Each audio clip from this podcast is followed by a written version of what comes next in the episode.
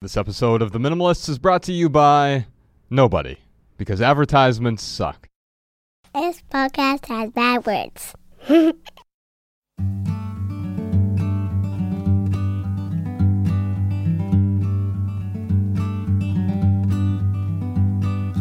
Every little thing you think that you need. Every little thing you think that you need. Every little thing that's just feeding your greed. Oh, I bet that you'd be fine without it. Hello, everybody. Welcome to the Minimalist Podcast, where we discuss what it means to live a meaningful life with less. My name is Joshua Fields Millburn. And I'm Ryan Nicodemus, and together we are the Minimalists. Today, we're going to talk about that empty feeling we all experience from time to time and Mm. the things we do to try to fill the void. We're going to do that with our returning champion, Jennette McCurdy's here. Yeah, Hi. welcome. Thank you. So happy to be here. Yeah, thanks for coming back. Yeah. Uh, last time we were sort of talking about toxic fame when you were on here. Since then, you've launched a podcast. I want to talk to you a bit about the podcast, which is called Empty Inside. And so, on this minimal version today, we're going to be talking about that empty feeling that I think we all experience from time to time, how we can sort of form a detente with that. But then on the maximal, I do want to talk to you about filling the void in the different ways, some healthy, unhealthy ways, maybe they're all unhealthy ways that we try to fill the void. Talk to me about that that episode or um, the the title of your podcast, Empty Inside. It's kind of exactly what you're talking about. It's definitely it started from this place of God, we all feel that feeling. We all get empty and we all try and desperately fill that void with one thing or another. What's healthy, what's not healthy. I've definitely used my fair share of unhealthy uh, coping slash filling mechanisms, and I'm working toward trying to find healthier filling mechanisms every day. It seems to me that you, we were on your podcast, Yeah. and uh, Thank you guys for coming on. That was so fun. It was such a great conversation. Yeah, In fact, great. it sparked an essay that I shared with you that we'll probably read on the Maximal. But uh, right now, I, I want to talk to you about that empty feeling because I think sometimes where, where we go is we think, well, I'm going to fill this void with sort of healthier things. And, and and right now we just try to fill the void, right? You know, Ryan and I, we tried to fill the void with stuff. And when that didn't work, we tried to fill the void with success. Mm-hmm. And we felt empty.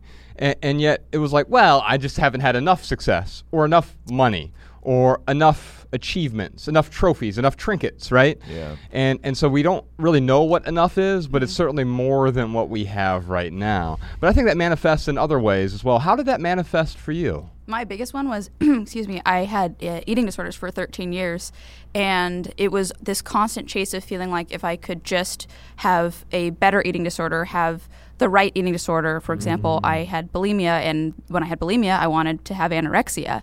So unhealthy. Um, it makes me so sad now. I feel like I wasted my life. I feel like, or 13 years of it. Um, although I guess I can say, you know, I learned some things and definitely wouldn't go back there, and who knows where I'd be if I hadn't had that uh, trying experience. But I, I definitely feel like that was my main coping mechanism. Yeah. Is it because um, it was like this sense of control that you A hundred percent. Okay. It was all about control for me. I felt like everything else in my life was either my mother's decision or my manager's decision, decision or my agent's decision or the network's decision. I felt like there were so many people in my life making every decision for me. I really felt like I had no uh, authority over myself, and I think that. Uh, the control over my food and body, or the control that I felt like I had, was the thing that made me feel like I can at least control this. Yes. Interesting. So it, to me, it sounds like the void was, uh, in, in this sense, was uh, the lack of choices that you felt like you had. Yeah, That's interesting. totally fair, yeah. it just makes me think how that void can come from many different places. Yeah. And if we look at the void as like a symptom, then we can kind of maybe dig deeper into well, why are we experiencing that void? Um, yeah, everyone experiences it for different reasons. Well, ours is a listener driven show. I thought we'd dive into some questions here. We have one from Instagram, Ryan. Veronique. All right. Despite our higher quality of life, the void remains. We live richer lives materialistically, yet we feel more empty. Why? What is the disconnect between our way of life and happiness? So I don't think that we're chasing happiness. I think ch- happiness is actually ch- the chase of happiness is one of the problems. And uh, you experience this with how do I get the better eating disorder? Even when you say that out loud, you realize the absurdity of Yes. it. But it's the same thing with our stuff. It was like, well, I have a Lexus. That's not really doing it for me. So how do I have? Yeah, well, two Lexuses make me happy, right? and it was like, well, I thought so, but why did I think so? So so where does this come from? I mean, I think ultimately it comes from society and culture, and we can sort of talk about the difference between the two. You can't change your society. We're all sort of steeped in society unless you do the Ted Kaczynski thing and sort of move into a cabin in the middle of nowhere, which Ryan and I tried for four Which months. Which we actually did do. Um, When did you guys do that? but we were productive. We, uh, well, one might say that he was too. well, I feel like he was running from the void where we were embracing it. I mean, yeah, yeah, or maybe he was he, uh, you know, there, there, he had a lot of mental issues that I think were actually Oh, yeah. caused by by the society he was steeped in initially, right? And so. Uh, we did this back in 2012. We, we moved out to Mon- middle of Montana, middle of nowhere, cabin on the side of a mountain, sort of as a reset. It was a cool experiment. I wouldn't want to do that in perpetuity. And so when I, when I say society, it's just society writ large. Our culture, we sort of get to determine our culture, although most of us don't actually do it we don't do it willingly. It is thrust upon us. So it's our peer group, right? If we're at a mm-hmm. school or if you happen to be on a television show, all of a sudden that becomes the culture in which you are acculturated into. And do you think that society and culture in, in your life it, it played a role in some of those disorders? I definitely think. I think being in Hollywood, period, you know, just from a very young age, you're told these things of like, oh, well, if you look younger for your age, you'll book more roles, and you're mm-hmm. hearing that at nine. So you're thinking, well, if I can look six, that'll be that'll help my career. Oh my God. so it's like that was definitely a contributing factor to anorexia for sure, which I, I um, first developed when I was uh, 11. Wow. Wow. And, and so so I I think that we have all of these influences around us. And many many of the times it's sort of well intentioned. And so if I go back to Veronique's question here, the disconnect between our way of life and happiness, the the disconnect is actually the chase, the chase for happiness. So that's always leads to some sort of yeah, it, you you find the void pretty quickly there when when you understand that oh wait a minute. As I'm chasing happiness the thing that I'm actually getting from it is misery. I, I thought that the things would bring me more joy more contentment but they're bringing the opposite. It's not peace it's chaos. Mm. And we go searching for peace as though peace can be acquired but you never acquired peace. Peace is already sort of there, and what we do is we we cover it up with our own proclivities, our own desire to control everything. I know as well when I, when I was a child, you know, Ryan and I had both both had dysfunctional households growing up, and and the need for control was pretty dramatic. I felt like I didn't have control for anything, and and therefore I would control anything that I could. I developed OCD as a kid a- mm-hmm. as a result. He had the cleanest room a fifth grader has ever had. I remember how nice and tidy and clean your room always was. That's wild. Yeah. So so yet we feel more empty, she says. We Mm. live richer lives materialistically. Yeah, we're- we're we're wealthier now. Like even your average person who grew up poor like us, Ryan. You Mm. you think about us growing up poor or someone who's in that circumstance especially now in 2021. That person has more wealth, material wealth. Than kings from the 1800s. Mm-hmm. Yeah. They have they can have air conditioning or just electricity Yeah. A phone that I Indoor can. bathrooms. Oh my god! yeah, and, and so you have you, you have all of this stuff, but it actually the problem is there that we're trying to fill the void with some stuff. We have a question here from M on Facebook. Um, can, let me say one thing about uh, Veronique's question. Um, I feel like in the question she talks about well we, we're more rich than ever we have a higher quality of life than ever what is the disconnect and for me when you put the when you put your well-being uh, not your well-being but your your sense of self i guess on your quality of life i mean that's kind of the problem right? Where you think well well man i should be happy because i have an indoor bathroom and i have a decent sized bank account so why am i not happy? But the problem might be because you're leaning on those things to uh, to fill that void. Well, maybe challenge the question here then. Yeah. Jennette, uh, yes, we do have a higher quality of life materialistically, but I would argue that we don't have a higher quality of life. We, we sort of have the opposite. We have a lower quality of life. We are sicker than ever before. Uh, as a society, you know, in terms of chronic illness and disease, stress, anxiety, discontent, how is that a higher quality of life? It seems to me that it isn't. So ostensibly, you had the perfect life, and people saw it, and they were like, "Oh, that's what I want," but you didn't want it. No, absolutely not. And uh, actually, a big thing that I did to help my mental health was I quit acting, and it was a thing that everyone in my circle was saying. Why would you quit this? Like you know, people work so hard to have any uh, degree of success. You you're you can't quit your career. This is such a stupid decision. Even my family members were saying things like that, and I- I just knew that I had to do it. I knew that it was uh, not serving me anymore. And it was definitely difficult. It wasn't an easy thing. It wasn't like, oh, I just call my agent and say, oh, I'm done. Uh, it definitely took months of, of gaining up the courage to be able to walk away from something like that. And it's, it was also very confusing for me because I felt like that should be a thing that should make me happy. I, I was successful at a career that is hard to be successful at, but it was really, really uh, unpleasant and, and quite frankly damaging for me. Mm. I see a lot of parallels between her story and, and ours, mm. right? Because the same thing happened when we walked away from the corporate world. Mm-hmm. It was, oh my God, you've spent 12 years climbing the corporate ladder. You're Guys in, are crazy. Yep. yeah, Yeah. Yep. A- And, in fact, a lot of the people who said you were crazy, they had some sort of tie to. They, they felt that our success also tied them to success in some way. Mm. So I'm sure you saw that not just with parents and family, the people around you. I want to be a friend with this quote unquote successful person. Yes. Let's talk about that. Uh, yeah, I definitely lost some friends. uh, Like it was very telling. Uh, who was sort of, you know, less available or less interested. Uh, it it was it was very telling. That's almost like a blessing in disguise, right? Yeah, it's like you get to find out who your friends are immediately. That's the same thing that happened when we called ourselves the minimalists. I mean, we found out really quickly who our true friends were. It's it's amazing though. It's I would so much rather have a few really great friends and know that those friendships are trusted and true than have you know dozens or hundreds whatever how many friends you can you have but like Yeah. you know excessive where they just they aren't really that impactful Yeah, Yeah. They, they become acquaintances. My you know, grandma Right. used to always tell me, she's like, one day, because my cousin and I, uh, when we were, I don't know, second, third, fourth grade, something, we were comparing how many friends we had. I don't even know why we were doing this, but I remember having this conversation. We're sitting there, we're listing all our friends, Wow. and my grandma was like, "You kids are crazy. Like when you get to be my age, you'll be lucky if you can, uh, you know, just count uh, a number of good friends on one hand." She was like, "Trust me, you'll realize when you get older." And it's one of those things as a kid, you're like, "Yeah, yeah, whatever." Um, but I had, you know, I went to a birthday party and there were 15 kids there and they're all my friends.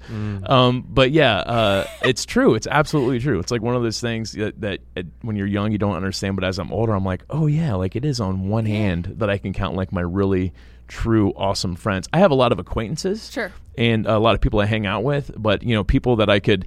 You know, ask to uh, help me hide a dead body. I mean, I can count those people on one hand. How old were you when you wrote the the friend or when you were going over your friends with your friend? With my cousin, Or I think it was 38. yeah, right, exactly. this is just like a couple months ago. No, this I was probably in the fourth grade. I feel like it's a thing at that age. I remember I, I saw a journal entry of mine when I was like probably probably around the same age, and I listed out all my friends from church, and then I also listed Ryan Seacrest as a friend of mine because I had like played his daughter for the day on his radio show, which is like very oh. generous to give somebody who you spent two hours with one day who doesn't remember your name the label of friend. Yeah, that's crazy. I think Ryan Seaca- Seacrest is a friend to all. He's America's friend. that's right. He's This America's is true.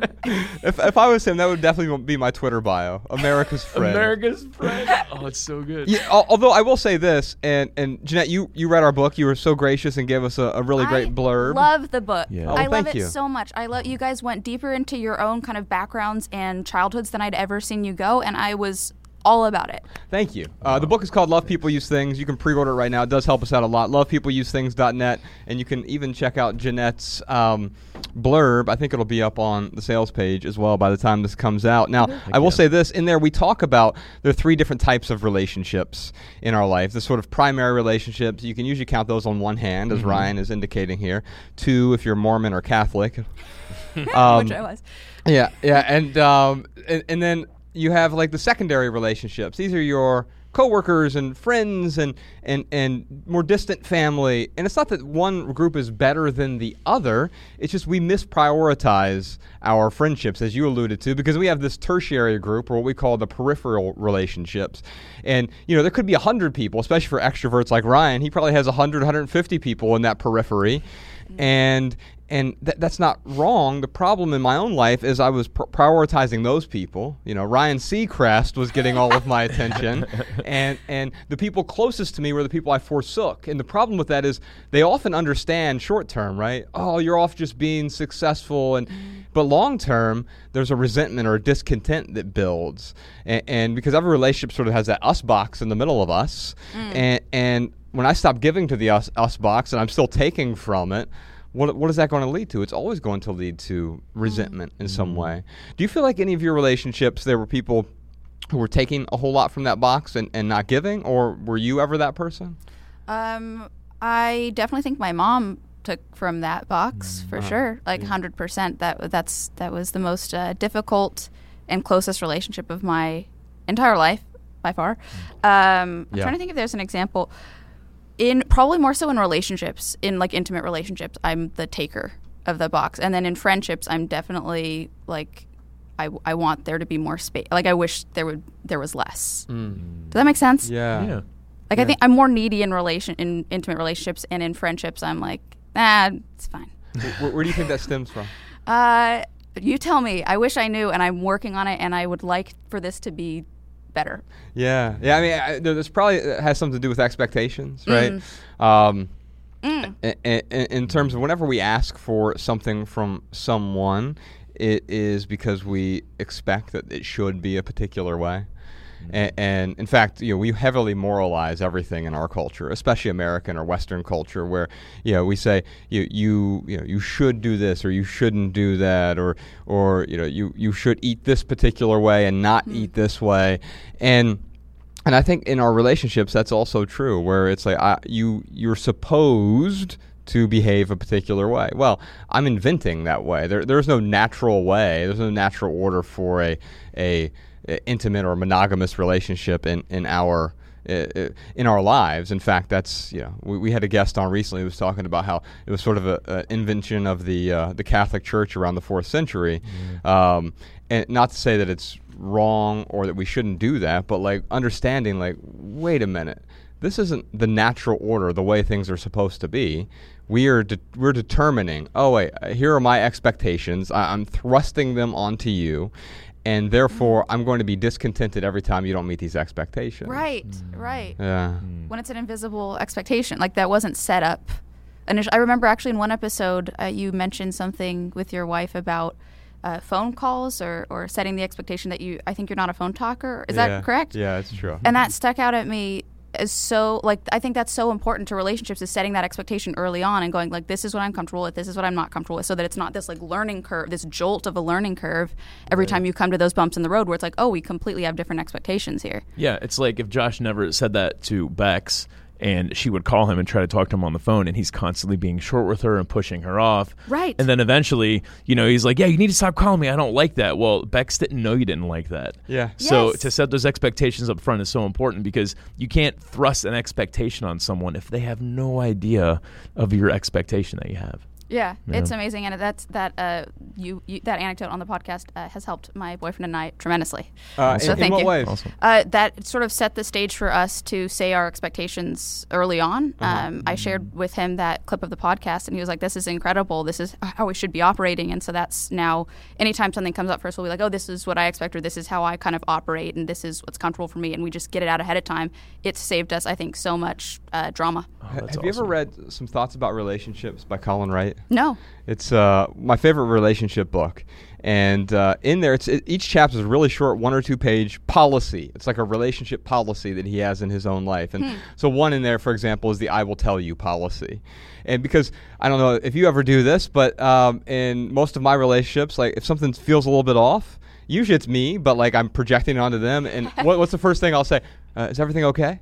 Yeah. And uh, I mean, I, Yeah. don't, I mean, I don't know if you've experienced that. Is everything okay? And then you run around all day saying that four or five times, and really all I'm saying is, "Hey, something's not okay with me," yeah, and, and and now I'm I'm thrusting that onto you. And so the "I will tell you" policy is one example of like, "Hey, if something's wrong, I will tell you," and and even now, like if it comes up. If Bex will be like, "Hey, is everything okay?" I'll be like, "Yes, I will tell you if it's not." Mm-hmm. But the the flip mm-hmm. side of that is I have to be honest about that. If something is up, I do have to be willing to have that conversation and not wait mm-hmm. until it blows up. Mm. I have to be willing to say, yes, I will tell you if something is off. And it leads to some more difficult conversations in the short term, but never any explosions as a result. Right. Right. Yeah, it's a phenomenal book. I, I, I recommend it to everyone. Um, Megan in Boston has a question for us.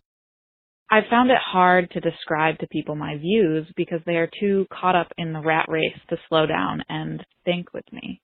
I'm curious to know if you have some suggestions on good elevator pitch style descriptions of this minimalist lifestyle, something to get someone interested in sitting down and thinking and talking with me.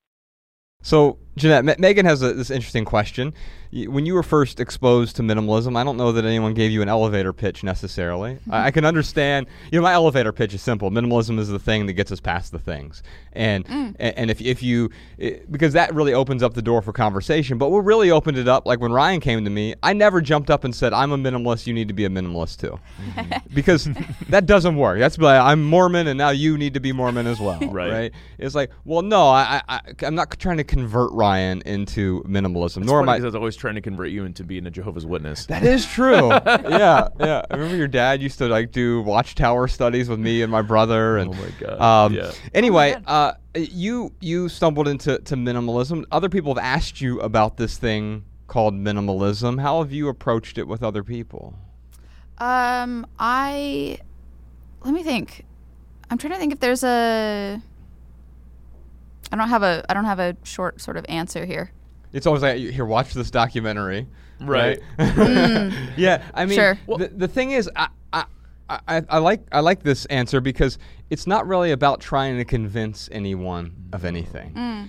and and I think that's too often what we want to do. Even a moment ago, when I said I recommend Colin's book. I don't actually mean that. I don't want you to read it. I'm not trying to convince you to read it. What I'm really saying is, it was helpful for me, mm. and because it was helpful for me.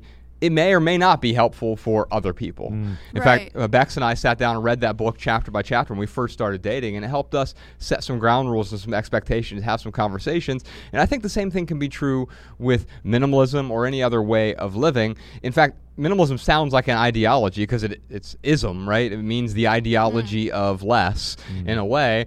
But to me, it's the only ism without an ideology because we're not prescribing anything. And I'm certainly not tr- proselytizing. I'm not trying to convince you that this is the best way to live. Mm. It may not be, especially if you're contented with the status hmm. quo. I found a lot of people are discontented by the status quo. And and that's, you know, we, we often say this podcast welcomes anybody, but it's not for everybody. Yeah. And and because of that, that. Oh, because of that, it is. It's clear that I'm not saying you should do this, you should be a minimalist, you should be a minimalist. Mm-hmm.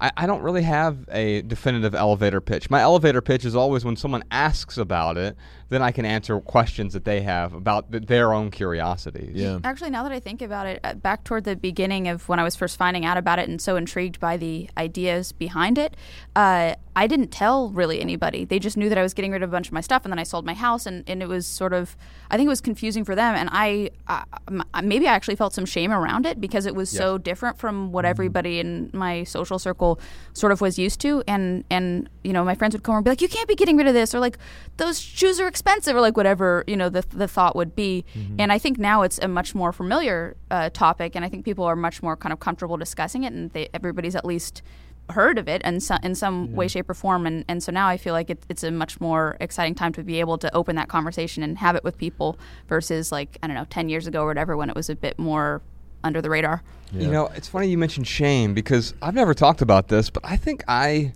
I felt some shame early on around it as well. Really? Yeah, because you know, the ri- world Ryan and I were in, it was you know it was achievement and it was uh, wanting more. It was always wanting more, and in fact, the it was the sort of it was a parody of wanting more in a way, right? Yeah. Sure. It wasn't Wolf of Wall Street, but it was like two degrees b- below that, where it was a lot of boys' club, a lot of um, men, white men in particular, who mm-hmm. were in positions of power.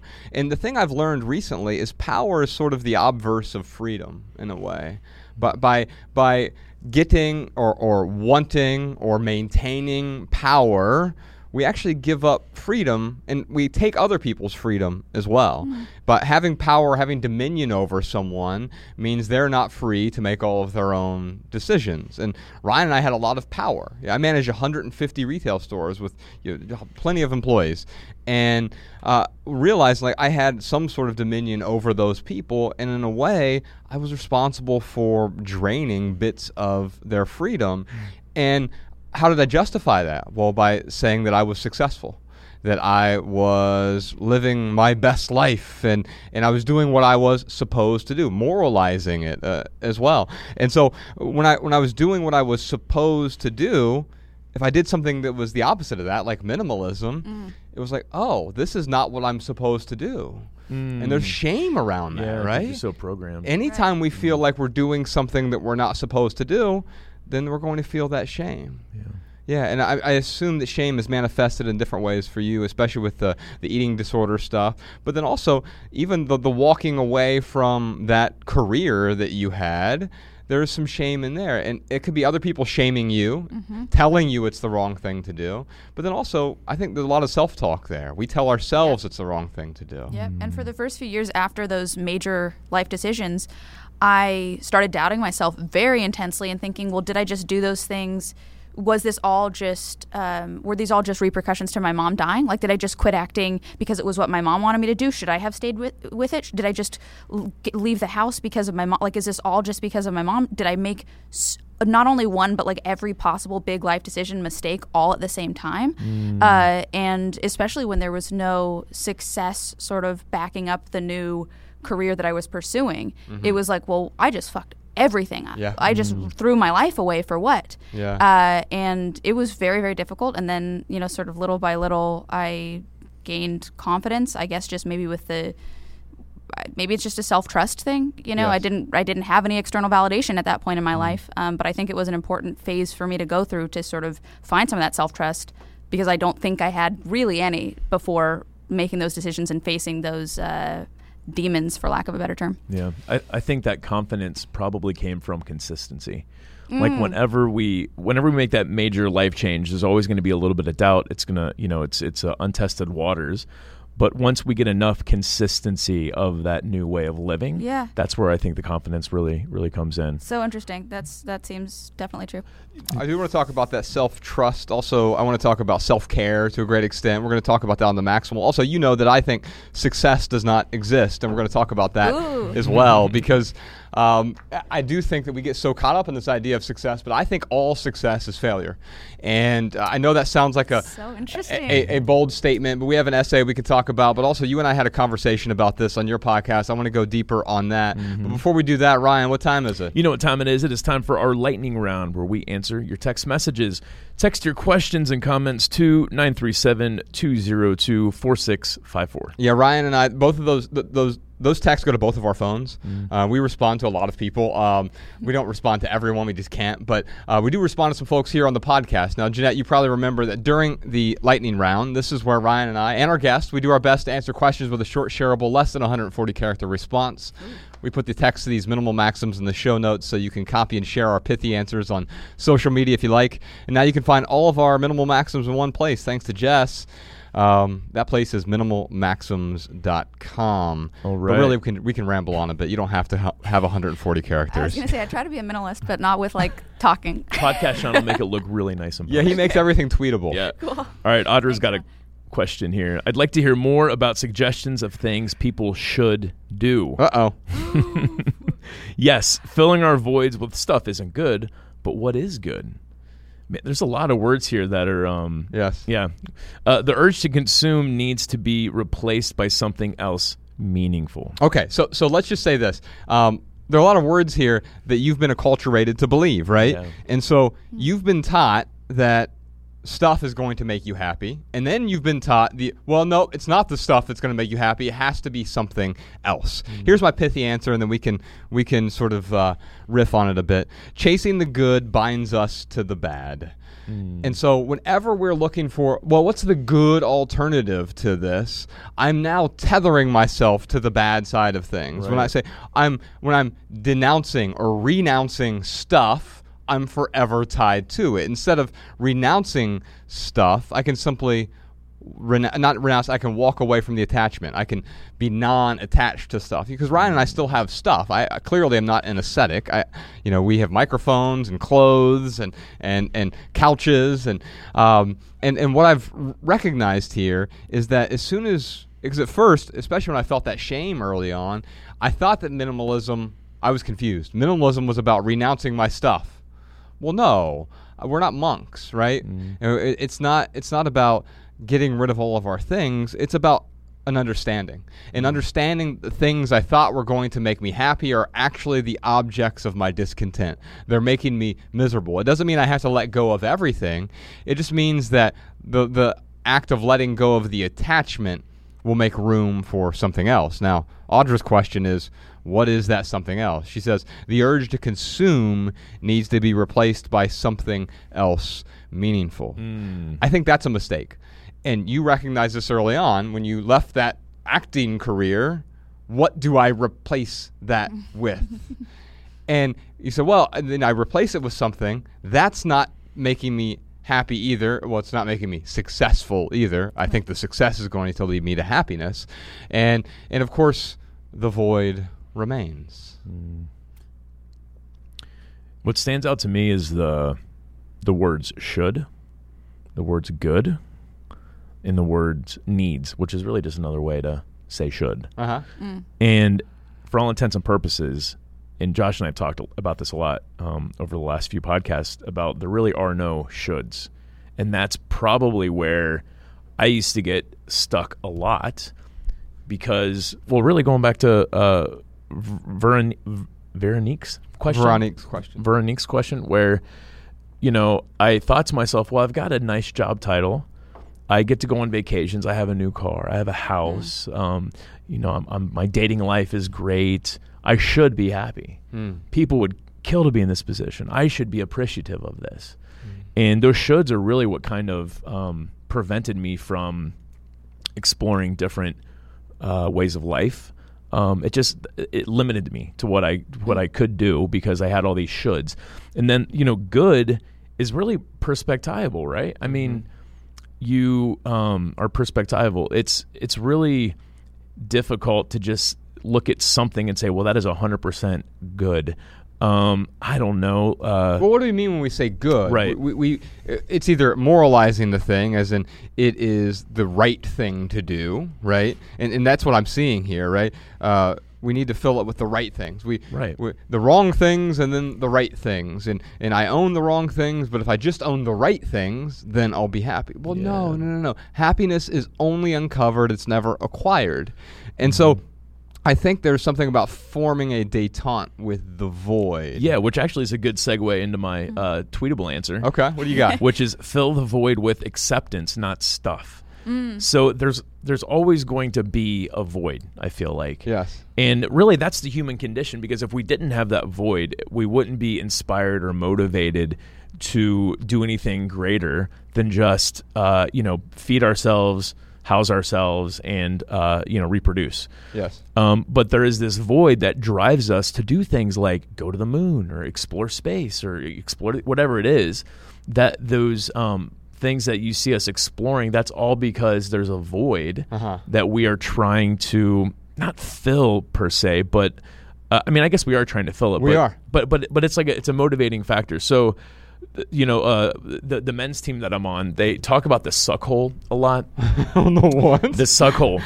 and uh, Josh, let's keep this uh, mature. Wait a minute.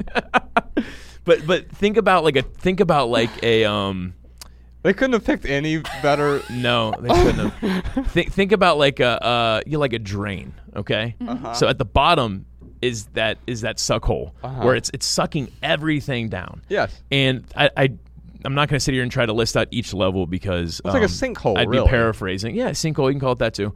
Um, so uh, whatever makes you not giggle and no, smirk. I'm, no, I'm trying to. I'm trying to imagine this as a Yeah. as a metaphor. yeah, absolutely. I've And it- never heard of a suckhole. I've heard of a sinkhole. It, it is it is a metaphor. So um, there are different levels, and you know if you're at the top, at I mean, like you're constantly getting dragged down. But we're, what what we can stay at the top if we are doing things like you know our short-term actions aligning with our values if we Uh-huh. are you know contributing beyond ourselves in meaningful ways and there are different levels and the whole idea is to avoid getting sucked down the drain Ah. essentially Let, let me let me say this, Jennette. I, I think that when we when you hear a question like this, it presupposes one thing that we are yet to mention, and we're gonna uh, probably spend the next hour or so talking about this uh, on the maximal. But here, here's here's where I want to go right now to wrap this up. We presuppose that the void is bad, right that the emptiness is bad. Hmm. But think about this for a moment. Let's extend that metaphor. When, what are some of the most beautiful places on earth? You go into a, if, even if it's man made, like a museum, they're relatively empty compared to most spaces we go in. It's beautiful. Now, it's curated and it appears to be mostly empty. But we enjoy that emptiness. In fact, it removes the chaos. Now, what about mm. natural voids? The Grand Canyon comes to mind. Yeah. Now, imagine if I went to the Grand Canyon and I'm like, how do I fill this? and I've got an idea. I'll fill it with water. Well, that's what's happened. It just widens the void. It makes the canyon wider, right? Right. It extend, and so we try to fill the void, and it always widens it whenever we try to to fill it with stuff or achievements or eh, whatever it is. And so I like your answer because it's sort of a double entendre. Like we can accept other people, we can respect them, but we can also accept, respect, and appreciate the void, the emptiness. And and what I like about your podcast is it seems to be an exploration of that emptiness in a way, not to fix it, but to better understand it, to mm-hmm. form a détente with it. Because if we can do that, if we really understand the emptiness, mm. we can realize like, oh, this isn't a bad thing. I don't have to fill it. My culture has simply told me that it's supposed to be filled. Mm. Because I fill the Grand Canyon, I'm actually going to decrease its beauty in a way. Hundred percent. That's actually partially why I named it "Empty Inside." I like to name thing. I like to name any of my projects with titles that are sort of offensive, or that seem prickly, or seem scary, or seem one way. Mm-hmm. And then if you just give it a chance, you just give it a couple minutes of your time. Hopefully, you find out that there was actually a different intention behind it. You did a, a one woman show. Can you I give me the title of oh, that? so. I'm glad my mom died. Oh, thanks for coming, Ryan. That was so nice of you to come. That was it was awesome. you were sitting front row, and it just made the whole thing so much more enjoyable for me. that's awesome yeah. Yeah, and, and so yeah, there is something about that where you you jab someone, and it's not in the clickbaity way, and I'm so grateful you don't do that, but it's in a way that that evokes a particular emotion and makes me feel one way. Yeah. And then it's like, well, the same thing with empty inside. Yeah, we're all empty. And that's okay. Mm-hmm. Yeah. That's where the beauty is. With minimalism, Yes. the bones are the beauty. We get down to the essence of the thing where the form matters so much less. When you get down to the, the essence, it's it's a particular kind of the simplicity is, is elegant in a mm-hmm. way. Mm-hmm. And unfortunately, we just complicate it by you know, trying to fill the Grand Canyon. Yeah. Or trying to fill the art museum with all this stuff. Yeah. Then all of a sudden, it's not art anymore. It's just trash. Yeah, I mean, I, yeah, I feel like, and I was totally guilty of this. I just spent all my time figuring out, okay, what can I put in that sinkhole that is going to stop it, from, stop me from sinking? Mm-hmm. And like you said, like it's nothing is going to fill it completely. Mm-hmm. Um, you can't fill the Grand Canyon. You can fill it with air, maybe, Yeah, right. but It's- even then, Yeah, it, it, it's full. And the thing is, when you show up to the Grand Canyon, it's awe inspiring. yeah, You respect it. yes, It's, and you wouldn't even have the thought of trying to fill it. But if everyone told you you were supposed to fill it, then all of a sudden you, went, yeah, I guess uh, I don't. know, This seems daunting, and it would be daunting. It's trying to fill the Grand Canyon. You're not going to fill it, and we need to find a, explore ways to become comfortable in that emptiness. We're going to talk about that a lot more. But first, we have some voicemail comments and insights from our listeners. Check them out. Hello, this is Lari from Brazil, and I would like to share my experience with leaving Facebook. I once had 5,000 Facebook friends because I believed this would bring me more business. It did not. These people were collecting me, like one more pin for the Pinterest board of friends, as was I. So I started to unfriend them one by one, and once I got to only people I actually knew, I still had over 400 friends. There's no way that keeping in touch with 400 people would add value to my life. So I decided to ignore the potential backlash and unfriend until I was down to close friends only. And guess what? There was zero backlash because these people did not actually care about me as much as I did not actually care about them. The next step seemed so obvious to me. All my close friends have my number, so why not limit these interactions to actual conversations and delete Facebook altogether? It's been over a year and I never looked back. Hey guys, so I have been trying to live a more sustainable and ethical life, and that is how I came across your podcast. On many episodes, and especially the one about clothing, you guys discuss buying things responsibly and suggested a few companies that share your values. I wanted to share how this can be applied not just to things, but also with everyday um, consumable items that obviously you cannot buy secondhand, such as cleaning supplies, beauty, bath and body items, skincare, and many other. Many of the standard companies uh, that you find in stores don't have the most sustainable or ethical pra- practices. Most cleaning or beauty brands use dirty palm oil, others use harsh chemicals, and uh, many other things. So, this has led me to discover and support smaller businesses. So, for example, I buy natural deodorant, um, lotions, and all my um, bath items from an Etsy shop. There are many out there. I just picked the one closest to me, and it's all natural and homemade. I buy my dishwashing and laundry detergent from Dropps. That's spelled D R O P P S. It gets shipped to my house, and you can look on their website about their awesome social and environmental responsibility. It is also plastic free, it's just little pods that come in a box. My favorite uh, brand is my toilet paper and paper towel brand. They're called Who Gives a Crap.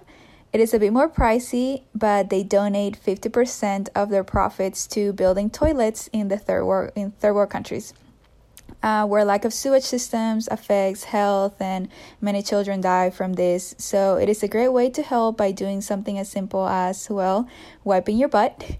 Plus, their emails are always funny with the toilet puns and they make uh, reports showing their latest donations and impacts.